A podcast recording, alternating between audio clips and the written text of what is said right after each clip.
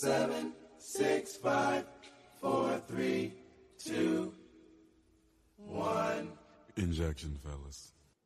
Ten, nine, eight, seven. This is More Than Therapy podcast. More Than Therapy. This is More Than Therapy.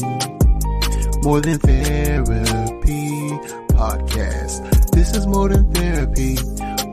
Therapy podcast. This is More Than Therapy podcast.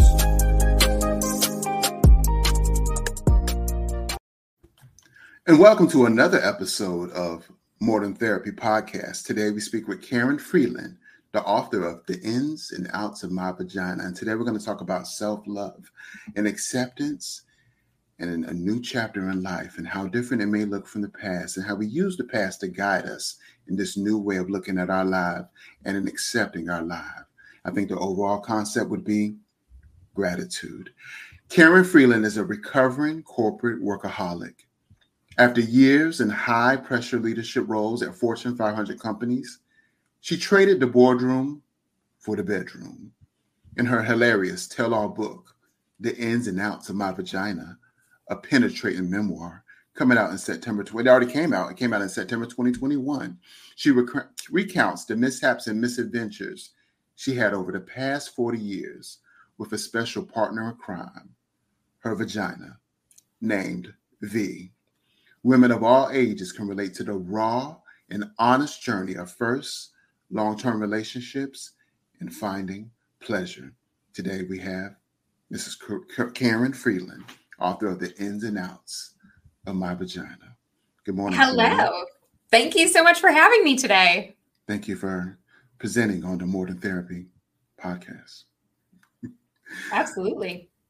Karen, this book was a, a lifetime in creation, a, a, lifetime up to this point. Of course, of course, you have so much more life to live. How'd you come to the point in which you had a midlife crisis, and how did you turn that around? What led to the midlife crisis? I ask you this because in mental health, in the, you know, in the helping field, many people do not do what they need to do to take care of themselves and get to a point in their lives in which they either give it up or they do unimaginable damage to their psyche or to their health. What occurred in your world to lead to a midlife crisis? Yeah, great question. And, you know, the short answer is I stopped listening to myself. I stopped trusting what I really wanted in life. So, I started out life actually as an actress. After I got done with college, I decided to move to Miami and New York City, and I was going to try my hat at acting, maybe become a soap star. That was always my dream. But by 24 i had was waiting tables and it was like this vicious cycle you know you you want to go on an audition but you're waiting tables so you miss the audition so you can't get booked on anything or you can go to the audition but you're waiting tables and can't get out of your shift on the day of the shoot so you can't book any jobs. So i said waiting tables is screwing up my life. I'm going to go get a job in corporate for one year. I'm going to make a ton of money. I'm going to save it all and then I'll quit and I will just focus on acting. Well, of course, by month two or three, I got my first commission check, had four numbers on it. I'd never seen a check with over a thousand dollars. I mean, that to me was like money. I'd made it. I was rich. And I just remember thinking, like, oh, maybe I should just do this maybe I should just make this money. So I got, as I say, addicted to the money drug. And then it was just this like maniacal chasing of titles and paychecks for the next 15 years. Um, you know, I I knew deep down that corporate was never really for me. It was kind of like a square peg in a round hole. But I had this drive and this type A personality and this ambition that just overrode all of those thoughts and feelings. And it was like, no, you can be CMO. Someone said you'd be a great CMO. Well, I would take their dream and basically attach it to my own life and be like, yeah, yeah, okay, I should be a CMO then if you think that of me. And so then suddenly that was my mission in life was to become the chief marketing officer at a big company and manage the whole brand. And I knew all the right things to say to all the right people to constantly inch forward But there was also this carrot that always seemed to be out there that just kept getting moved. And I felt like I could never really um, eclipse and get to that next level. I just kind of felt like I was always being shuffled along. You know, everybody trusted me. They always gave me more work, they gave me more people to manage, but I could never really break that ceiling and get above the director level. So I want to say it was like 2018, 2019, where things really became to a fever pitch. Um, I was working at an energy company and it, my work, although I was successful and I was doing a, a good job, it was never enough. So it was this constant uh, barrage of, you know, make another PowerPoint to justify my existence to this person, explain why I put this social post out, explain why my team wants to go to this event. And it was just like, I can't spend every waking moment trying to justify everything I'm doing to people who don't understand marketing. And it was just incredibly frustrating. We had two deaths in the family within the span of four months. And while, you know, obviously that's always hard, you know, death is, um, depending on how you think about it, for me at the time, it was very tragic feeling. Um, it was the last of a generation. So suddenly I felt faced with my mortality oh my gosh, after them, it's my parents. And after my parents, it's me. Like, this is, oh my gosh, my time here is finite. And it really sent me off on a panic. And of course, to deal with it, I did what I always did turned to alcohol and I drank. I was doing maybe three, sometimes four glasses of wine a night, seven days a week and it became my crutch. You know if i had a bad day at work if i was frustrated if something was going wrong in my marriage you know rather than sit down and deal with anything i could pull out my laptop and drink. So i'd work and drink all hours of the night 24 7 and i really lost all sense of who i was.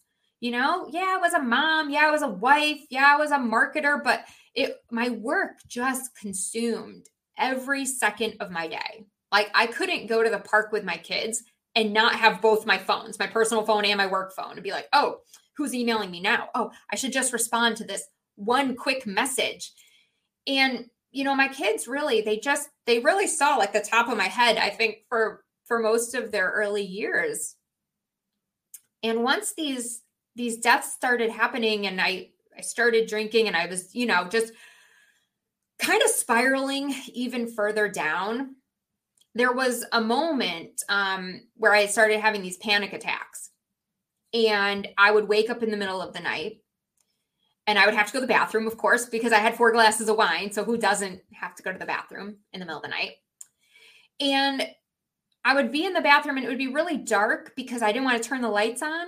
But we had like that little light on the toilets that glows so you can kind of see in, in like a blue light where you're going. And it would dawn on me that I'd just been sleeping. And there was basically black nothingness. And is this what it's like to be dead? Is this what I will experience when my time is here is up? And it would be like a wave of panic that would just whoosh, rush over me. And I would feel this light airiness, almost as if I was not existing or I was floating outside of my body. And the second it would start to happen, I would shut it down because it would freak me out so bad. And then the waterworks would start, and I would just be bawling in the bathroom at you know three o'clock in the morning while my husband was sitting there. Oh, I know you um you want to ask a question, Philippe. Yeah.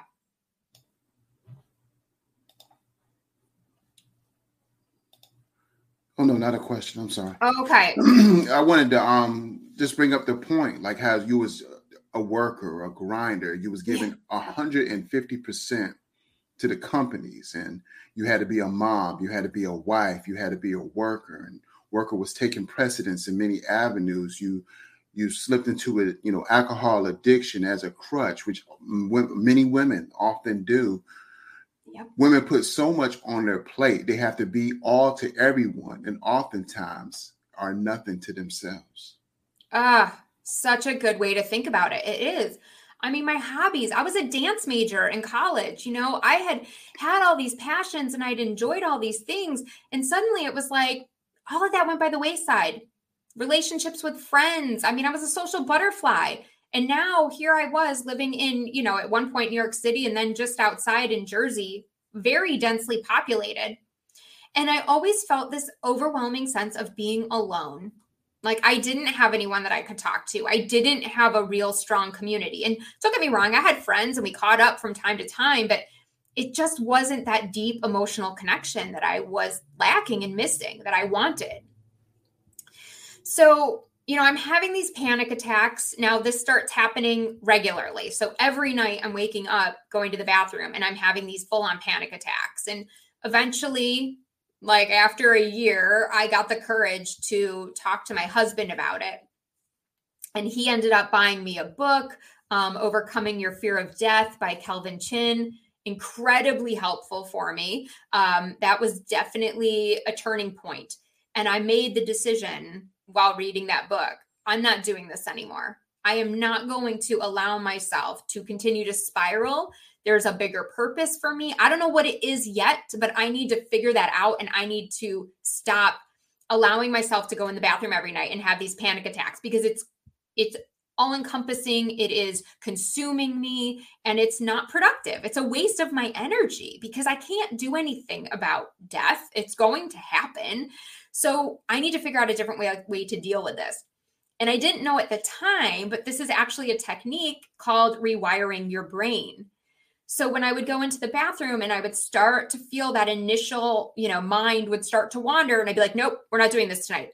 I'm like, I should paint my nails. I should take out the garbage. Like I would literally think anything. Maybe a different color paint on this wall would look good, you know, even if I wasn't ever going to change the paint or my nails might have been perfectly painted but I just needed something to take the place of those negative thoughts. And what happened over time is because I started to rewire my brain, when I would go into the bathroom, I would no longer have those thoughts. And I stopped the drinking. Not completely. I'm not alcohol free, but I am definitely like a weekend drinker, like no more during the week. So then I wasn't waking up and going to the bathroom anymore. So I didn't have to have that experience or even need to worry about rewiring my brain. And as I started to make some of these changes, a coworker was, you know, we were commiserating one day because I was in another mood. And they said, Well, what's the one thing you would regret not doing if you died tomorrow? And I couldn't answer that. And that was really strange for me because I could tell you a laundry list of things that were wrong in my life but I could not tell you what I actually wanted it to look like. Like, what would the good things be if I could replace all the bad? And that set me off on a journey of really reflecting, turning inward, getting honest with myself about what do I actually want out of this life. So I was watching The Secret. I don't know if any of your listeners have seen The Secret. I highly recommend it um, it's all about the law of attraction. And so, like attracts like. If you think positive thoughts, positive things will happen to you. If you think negative thoughts, negative things will happen to you. And I was starting to see some of this in my everyday life anyway because of the rewiring the brain. I'm like, oh, well, yeah, I go to the bathroom, I think positive things, and then I don't have these panic attacks. That makes sense to me. So I started thinking maybe, maybe I could actually think up what I want my new future to be like. And I'm watching The Secret, and Jack Canfield, who is the author of Chicken Soup for the Soul, was in there. And he's talking about how he got his books written and how it all came down to action. If you can manifest all day long, you can think it all day long, but if you're not taking the right steps, how's that ever going to happen? And I, out of nowhere, it was like a bolt of lightning. Like I felt a physical shift in my head. And this idea to finish my memoir that I had started in 2009. This is now 10 years later. Um, just like it came to the forefront and it was like a light bulb that just went off. And I was like, that's it. I need to finish writing my memoir. At the time, it was called I Don't Know My Vagina. Um, and then it, it morphed later into the ins and outs of my vagina, a penetrating memoir. But essentially, it was the story of my life told in a comedic way that looked at all the various steps and journeys and milestones we have as women and the experiences that we have with our vagina.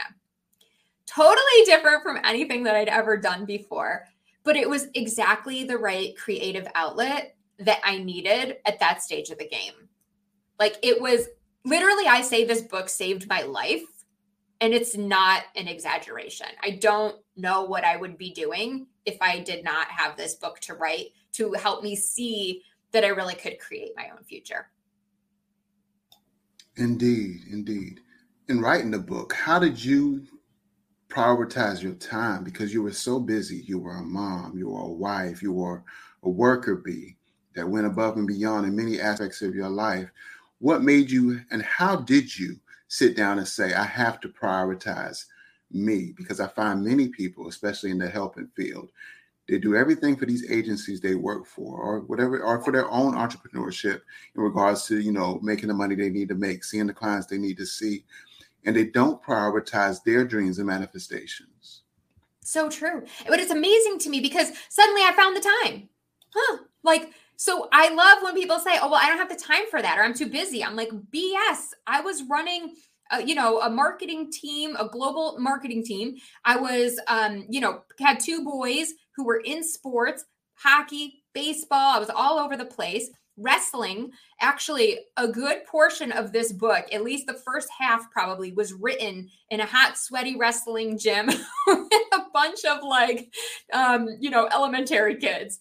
And I literally would just put my back up against the wall while my son was doing his wrestling practice for an hour and a half. And I would just crank it out and write chapters. I would sit in the car when the kids were at hockey and I would write because it was COVID then, so we weren't allowed to go in. So I would write, write, write chapters.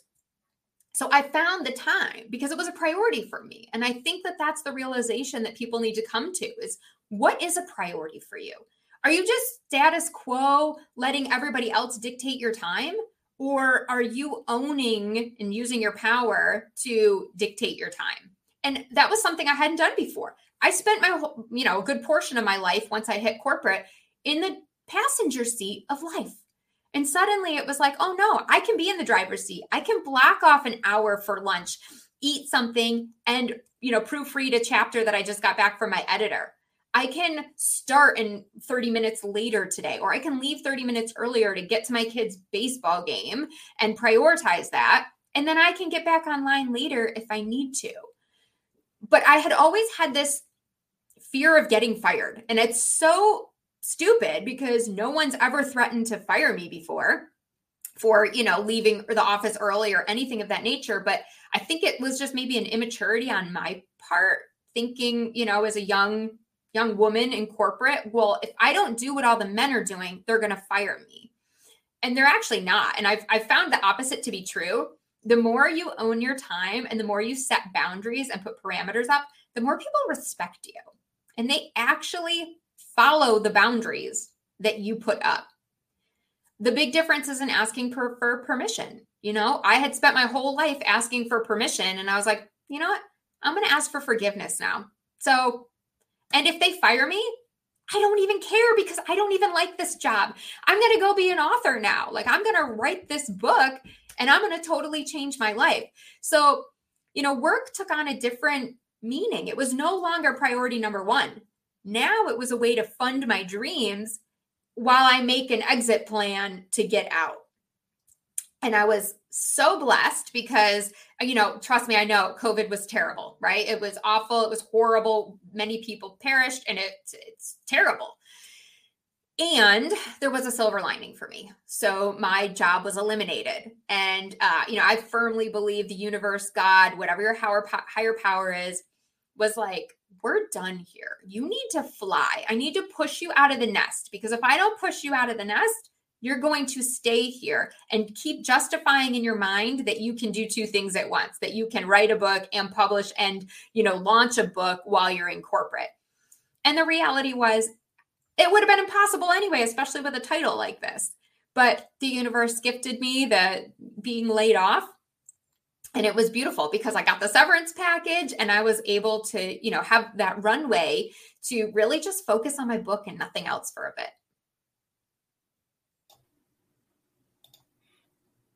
Indeed, that's absolutely amazing. I wish more. I tell people all the time, people that have these lives that they live, that to me it seems so interesting, or it can be a life changer for someone else if they had access to that information Mm. to write all the time. I always promote writing. oh, but I can't write that good, or oh, what if nobody buys it? Even I tell people, you know, sometimes the writing is not even for someone else. Sometimes it's just for yourself. Well, it's funny because when I wrote the book originally, I was like, I'm just going to write a book. I didn't really think I was going to publish it. And when, you know, people ask me too all the time, well, how do you write a book? How do you get started? I'm like, you literally put words on a piece of paper? Like, it's not, people want to make it so difficult. It's not. My first draft sucked. I mean, with a capital S. It was bad. It had no character development. It was very much like I went here and then I did this and then I did that. But over time, developing it, working with a professional editor, it was like it went from not great, pretty bad, to amazing, hilarious. Like oh, it's an award-winning book. It's won um, several awards from the Book Fest, and it also won a reader's favorite five-star award. So, I mean, it, it's a huge testament to what you're actually capable of. And I think we look so many times at our current skill set and we go, but I'm not a writer. I wasn't a writer. I mean, I wrote some emails for marketing. I loved my English classes growing up. I always had fun writing the essays and things like that. But I mean, I journaled. That was like the extent of my writing. And suddenly, as I explored this desire, I realized, wow, like I'm not bad at this. I might even be really good at this. Okay. Like this is exciting. And it was just something that fueled me. So if, if there's something in your heart, something that, you know, the listeners are thinking of that they want to try, I just highly encourage you to go for it. And like I said, it might be bad at first. You're not going to get it right probably on the first try, but you're going to grow into that and you're going to be happy that at least you explored it and you're not going to have any regrets. Indeed, indeed. How did your relationship with V change over time? Because I know she's was an intricate part of your life, and to this day, I hope she still is. Yes. oh, good old V. So it's been it's been up and down. It's been tumultuous at times. It's been great at times. It's been frustrating. It's been annoying. Um, it really V and I have taken such a journey together. So you know the the way the book is written is it breaks it down into eight parts and it starts from when i'm five years old and i'm first experiencing v like i'm like what is this thing between my legs what what is going on down here what is this to uh, you know 40 years old and i'm chasing the orgasm uh, because oh, I don't know if you know you talk about sexual health a lot on these calls, but um, only about 20% of women, and that's probably even being generous, uh, actually orgasm from penetration alone. And this was something that I didn't know. So I spent so much of my life feeling broken. Like my body was the weird one. I was the only one who you know couldn't have wasn't having sex and having orgasms five times a day. And i felt like really isolated and like something was wrong with me. But that really wasn't the case. You know even when it came to medical issues urinary tract infections all of these things I was too embarrassed to speak up. But meanwhile, all my friends were going through very similar situations because we're taught from such a young age that, you know, your vagina's private, it's dirty, it's gross. don't talk about that. Like, don't say that word. And so what happens is, as women, we kind of learn to shrink in and we do close off our relationship with our vagina. You know, we don't talk to it. We don't um ask it what it wants, what it enjoys, what it doesn't enjoy. You know, we don't have those those inner dialogues with our body like we should be because we've been told basically not to. Um, and it impacts us, I think, even as we're older and we're in the workforce, you know, like, you know, women will settle for second best in their relationships and their work, in their, um, you know, they won't speak up because subconsciously we're always taught to kind of shrink in and just sit there and be polite with our legs closed. So, you know, V and I, we probably got on like a first name basis around the age of 14. Um, and she was a wild child. I, my hormones were raging and I, I don't know where it came from. You know, I was brought up in a religious background um, in the church and don't, you know, you don't have sex before you're married and there's like a really hilarious story of me losing my virginity. Um, so definitely go get the book and read that. But, you know, it was such a non thought. I was just at a party hanging out with a guy who was really cute. He thought I was cute. And I was like, yeah, sure, let's do it. Like there was no like bearskin rug, there was no roses, there was no champagne, but it didn't even feel like it was a big deal. Uh, but V was raring to go, right? Like she was just had a mind of her own. And so I always joke that this book is like about a vagina that basically sabotages your life because for so many of like the college years, like she was just off doing her own thing. And it was like, I really didn't have a say in what was going on.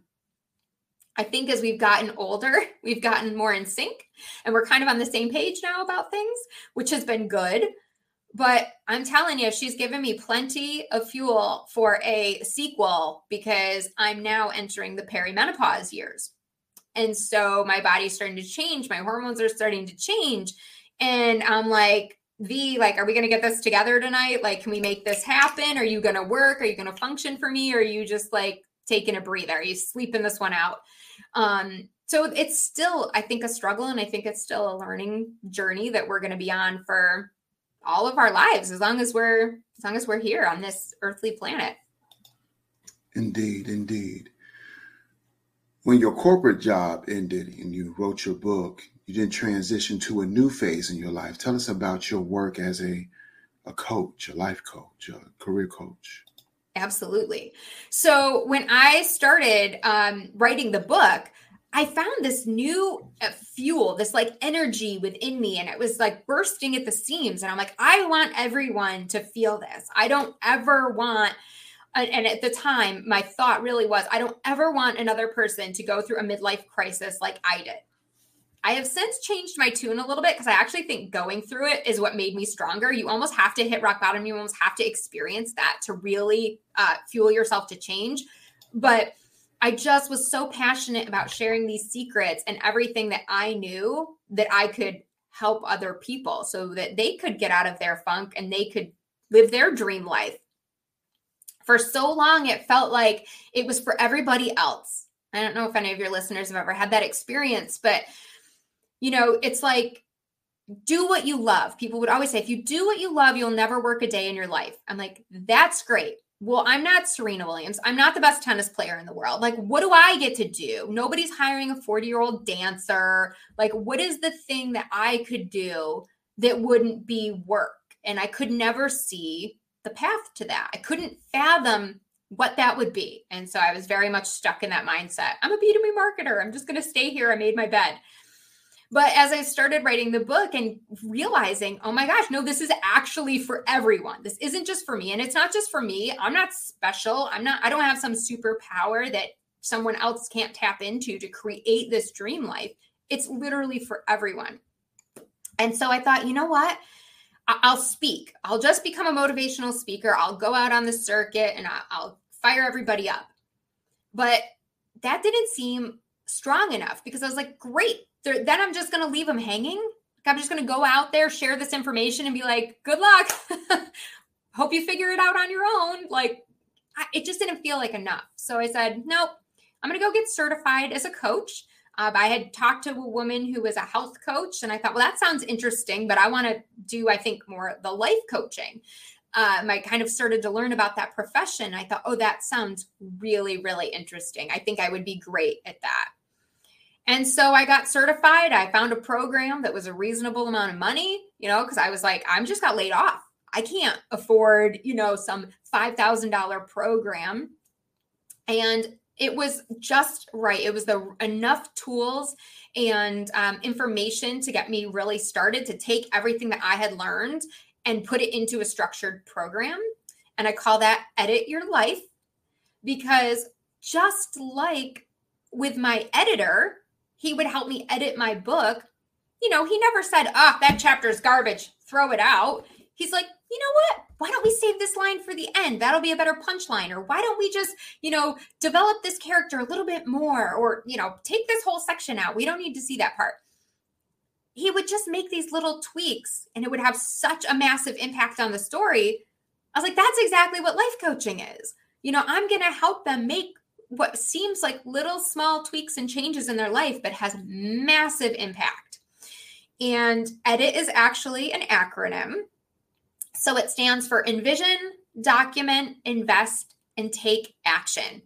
And really, just um, it's comprehensive enough, but it's also flexible and loose enough that I can meet clients where they are. So E is for envisioning the goal. And so it's really dreaming big, turning inward, getting honest with yourself about what do you actually want to accomplish? What is your true purpose in life? And we all have one, even if you don't know what it is today. So we spend some time really digging that up and figuring out, okay, well, now that we know what your purpose is, what are those main life goals that we want to make sure you're accomplishing and that you're spending your time and your energy on? And then we document it because it's really awesome to have all those ideas and dreams up in your head. That's where they need to start, but we have to actually get them onto paper and make them digestible. If I had sat down on day one and said, okay, I'm going to leave corporate, I'm going to write a book, I'm going to become a life coach, that would have been so overwhelming. And I didn't even know that that's what I wanted to do yet. So we're going to take one goal, one dream, and we're going to put it down on paper and we're going to make it really tangible so it doesn't feel so overwhelming. And we're really going to look at your time, your energy, your money, and figure out what do we need to invest differently and what do we need to divest in. You know, maybe being on the PTO isn't actually helping you achieve one of your goals. Uh, so we want to look at those things and be like, oh, well, we don't need to do that anymore. Um, and then take action is really that accountability piece that everybody needs. So I am right there holding your hand each step of the way, making sure that you can't fail and that, well, I shouldn't say you can't fail, right? But you will follow through on everything that you've committed to doing. Failure is just part of life. We all have little failures here and there, and it's a matter of how you learn from them and how you recover from them. And it's really been just amazing to watch these the transition that my clients go through in their life when they put everything into practice. It's just beautiful. Indeed, indeed. A lot of people have fear, false evidence Mm. appearing as real as it pertains to being the director of their own lives, to follow through with their dreams, to, you know, want to be, let's say they want to be an entrepreneur or they have the skill set to be a great boss on their own as it pertains to their dreams. What advice would you give them in regards to going forward and doing what they would want to do instead of aligning themselves with what they feel they have to do? Uh, such a good question. It's funny because I just had a client this week um, who was going through something very similar. So she just got a new job offer. She wants to go over to this company, but she's really worried about the culture. And she felt like, I don't know, I'm scared. What if I go there and I hate it? Uh, And, and so she was kind of backtracking and thinking of saying, oh, well, this old job really wasn't that bad. Maybe I'll just stay. And so I was like, look, let's investigate this, right? Where is this fear coming from? So there's a piece of this journaling, right? Really getting honest with yourself, turning inward to say, why am I scared? Why am I so concerned about the culture at this company? And I was like, how can we mitigate that fear? Do you know someone at the organization that you can pick up the phone and call and ask about the culture? And actually, she did. So it was perfect. She was able to call this person, completely put her mind at ease. She realized what, where her, her real true fear was coming from and was then able to address that issue. The fear is no longer has power or is real because she was able to put it to bed by talking to somebody at that organization. It's really that simple. It's just facing it head on. Because think somewhere along the lines, we all got this memo that like fearless means you don't have fear. That's actually totally inaccurate. We all have fear. Every single person. And if they tell you they're not scared of anything, they're lying, lying, lying, lying. We all have fear. We all have discomfort. The difference is not letting it stop you, not letting it prevent you from going forward. When I went to write the book, I was really scared about how people were going to perceive me. What are they going to think of me? Are they going to think less of me? Are they going to think I'm, um, you know, a hedonistic, horrible human being? Like, are they going to think that their kids, they're not going to let their kids play with my kids because I wrote this book? Are they going to think I'm a slut because they read about some of my sexual exploits? You know, I, there was a lot of fear. And I actually sat on the book for a good solid three months before I took it from final editing and actually starting to produce the book and create the cover and all of that because I was so scared to put it out there. And you know what? yeah, there's some people who probably think all those things about me. There's some people who don't really care for the book. It's not their taste, and that's totally fine. Not everyone's going to love what you do. But for the over thousand people who have bought this book, who have read it, who have loved it, who have rated it five stars, who have said they couldn't put it down and read it in one weekend, you know, to the Book Fest who gave it three awards and to getting a reader's favorite, you know, uh, what more could I ask for? I wrote a book and people have that have read it have loved it. I mean, that's really and I wouldn't know if I'd let my fear get in the way. So I think that's the biggest thing is just face it head on. Indeed, indeed. You know, as a as a coach, you know I'm saying you gave you have a wonderful resource on your website. Can you tell the, the listeners and watchers about the um, free ebook that you give that gives six secrets to get unstuck, which I think a lot of people, shoot, myself included, could benefit from. Oh my goodness, absolutely. Six Secrets to Get Unstuck is the exact formula that I used to go from stuck, frustrated, feeling like I don't know what I want out of life to getting to where I am today. And this is something new that I've kind of been sharing with people is you're it's never one and done because the journey is not over. It's not like, oh, now I'm a life coach. I'm done. I'm just going to do this for the rest of my life. I'm going to write a second book. I don't know where that's going to take me. You know, maybe I'll get certified in another kind of coaching. Maybe I'll become an executive coach and help organizational leaders. I mean, there's so many other things that I still want to do in life. So I constantly go back to the six secrets and turn inward again and ask myself, you know, what am I afraid of? And, you know, how can I create more joy in my life right now?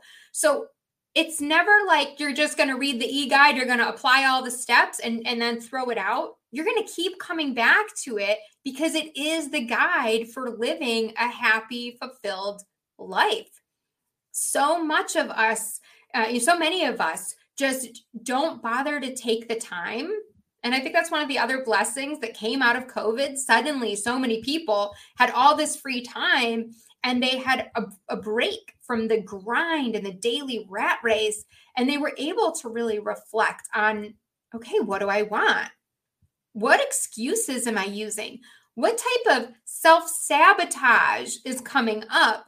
You know, for another great example of self sabotage when I was in corporate before I knew I wanted to write the book, I thought, well, I, I can't do something irresponsible like just walk in and quit. So if I create a financial trap for myself, I won't be able to do that. I literally bought a Benz to trap myself in my job in corporate. If that's not self sabotage, I don't know what is. So these are some of the things that my guide is going to help you uncover. What am I doing that's not really serving me? so that you can stop doing that and actually reach the success and the goals that you want in life. So, definitely go download that, check it out because it's going to give you the blueprint that you need to get unstuck. Hmm.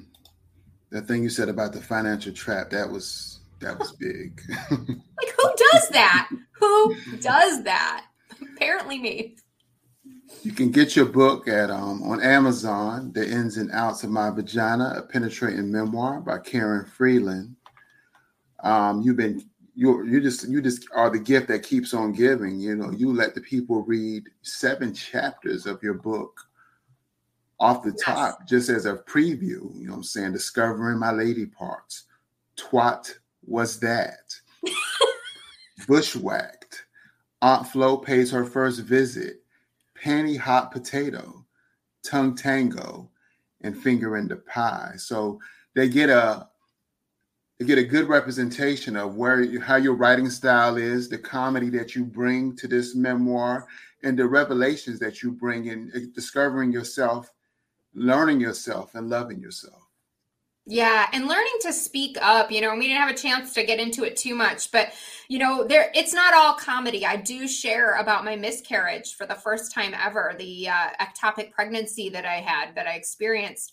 And and also learning to speak up and trust that intuition because with my second pregnancy, well, second full term pregnancy, um, the doctors actually misread the chart and they thought that my son was a burst ovarian cyst and they recommended termination of the pregnancy. And i knew something wasn't right and i just i couldn't do it. I couldn't go through with it. And thank god i didn't because you know i wouldn't have my my son and that would would be tragic so these little moments that we're all presented with and i just thought you know if i can help somebody else save their baby's life or if somebody else who's gone through a miscarriage can feel like it's okay to talk about it like they don't have to suffer in silence or go through this alone it just i knew i had to share these stories and that it would have such a big impact on other people's lives Indeed, indeed. and i forgot to mention but really uh, important to share that a portion of the proceeds from every copy sold goes to Alliance for Period Supplies. They're a fantastic organization here in the US. They have about 125 chapters, and they are helping to get access to period products to women mostly of you know color and low income but anyone who cannot afford to purchase their period products they're getting them into schools they're getting them into prisons women's shelters because we don't realize it, but it's happening right in our backyard. I mean, there are girls who have to miss school because they do not have period products. There are women that have to decide between feeding my kids and buying a tampon. And I just, it's hard enough being a woman. I don't need to now worry about bleeding out everywhere while I'm at the grocery store, you know, or these poor girls who are putting socks in there instead of having the proper supplies. Um, so part of why I think I went through a midlife crisis was not having that bigger purpose. And I knew that I wanted the book to be able to serve a piece of that, besides just touching people through the stories um, and supporting them. Also, you know, really giving back and putting my money where my mouth is. So uh, we've raised now, I think, around maybe twenty five hundred dollars. I know it's over two thousand. So um, definitely go pick up a copy because you will be helping an amazing organization. Indeed, indeed. Well, thank you for presenting today, Ms. Karen Freeland, who's the author of The Ins and Outs of My Vagina. Please go to her website, karenfreeland.com, and download her brochure, her book, her ebook regarding the six secrets of getting unstuck, which I downloaded and took a, ga- took a gander at. And just the one statement that you made regarding those financial traps, the things we do to secure what we think is financial security, but not security for our own soul and our own wellness. And in, in essence, sometimes we'll regret it or we'll look back on it as if the shoulda, woulda, couldas instead of moving forward and having a more constituted way of moving forward in your life and having the dreams and your manifestation and being what you want to be instead of burning out. And sometimes burning out can be a blessing because it'll teach you this is not what my life is supposed to be. But you know, I would hope that those could work to avoid um, burnout. Um, if you're interested in, you know, life coaching, you know, this Karen Freeland, just based on the, the discussion she had with us today, seems very motivational. If I had a vagina, I would definitely look up Karen Freeland for a life coach. Just what she told us today is just very much moved me in doing some of the things that I've had on the back burner that I probably wasn't ready to do just yet but now I find myself more motivated to do so. Thank you for that. I love that. That is like my purpose for being. So I, when someone says that to me, I, I'm like bursting from the scenes. This is just, Indeed. it's amazing. Go, go do it. If anyone has a dream on their heart, it is your duty to follow it because it was placed there for a reason. And I firmly believe that we are never given a dream that we cannot bring to manifestation. It just, it's doesn't happen. Indeed, indeed. And that's Karen Freeland, the author of The Ins and Outs of My Vagina. And this concludes another episode of More Than Therapy. If you haven't already, please subscribe to the More Than Therapy podcast wherever you push play to listen to your favorite podcast. Be well and be great. I thrive. I thrive to be alive. I want to live a healthier lifestyle. I want to be healthier. I want to be around for my children to graduate, have children, and have their children have children. I want to be free from the disease of high blood pressure and diabetes. I thrive to be alive. I thrive to be